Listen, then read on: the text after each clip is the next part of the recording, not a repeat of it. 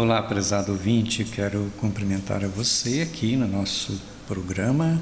Hoje, dia 13 de dezembro, dia de Santa Luzia, dia de uma festa bonita, de uma mártir que deu a vida e derramou seu sangue por causa da verdade.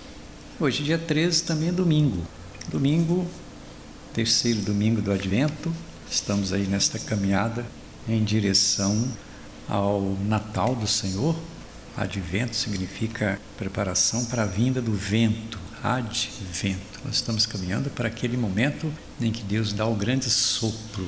É o vento do sopro de Deus, quando soprar, vem Jesus. É como lá no Antigo Testamento, em que Deus soprou e deu o hálito da vida. Então, o nascimento de Jesus é esse hálito da vida.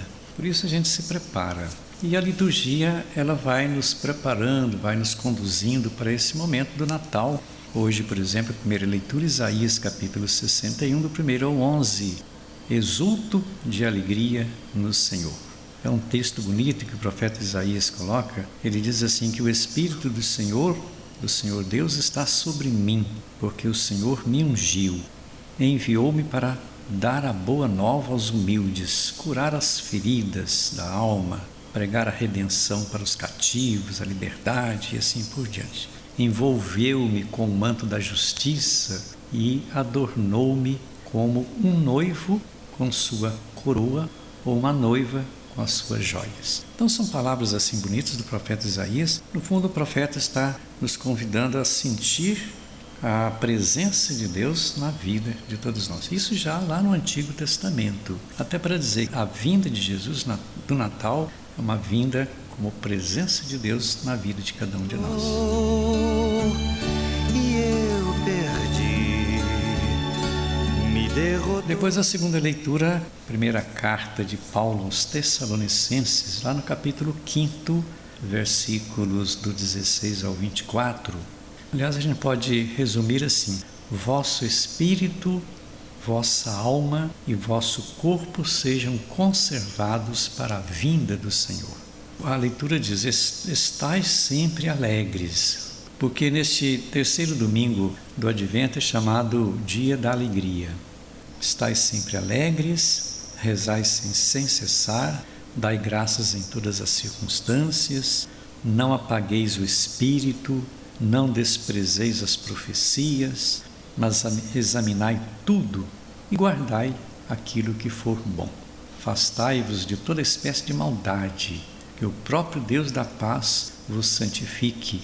Olha bem, são palavras bonitas, palavras de São Paulo, dentro desse contexto então do Advento, dessa preparação para o nascimento de Jesus. Então é um momento de alegria, porque a festa está chegando. Cristo está para realizar aquele sopro de vida, mas um sopro de vida que tem que acontecer no coração de cada pessoa. Você que fez deserto e coloriu. Depois, por fim, nós temos o Evangelho de João, capítulo 1, do versículo 6 até o versículo 8. Depois do versículo 19 até o 28. No meio de vós está aquele que vós não conheceis. São palavras aí de João Batista. A leitura começa assim: surgiu um homem enviado por Deus. Seu nome era João. Ele veio como testemunha, para dar testemunho da luz, para que todos chegassem à fé por meio dele. E ele não é a luz. Interessante que João diz assim: eu não sou a luz. Eu vim para testemunhar a luz, veio para dar testemunho da luz. Começaram a perguntar a João: quem é você? E João disse: eu não sou o Messias. Aí começaram a dizer: és tu Elias? Ele disse: não sou. És um profeta? Ele respondeu: também não. Eu vim simplesmente como vós, eu sou a voz que grita no deserto. O que essa voz diz? Aplanai o caminho do Senhor. Olha bem, aplanar o caminho do Senhor. Eu batizo com água, mas virá aquele que vai batizar com o Espírito, no nome do Pai, do Filho e do Espírito Santo. Então, João Batista dizendo que eu vim preparar o caminho, o coração das pessoas para receber aquele que é a luz, que é o próprio Deus, que é o próprio Cristo.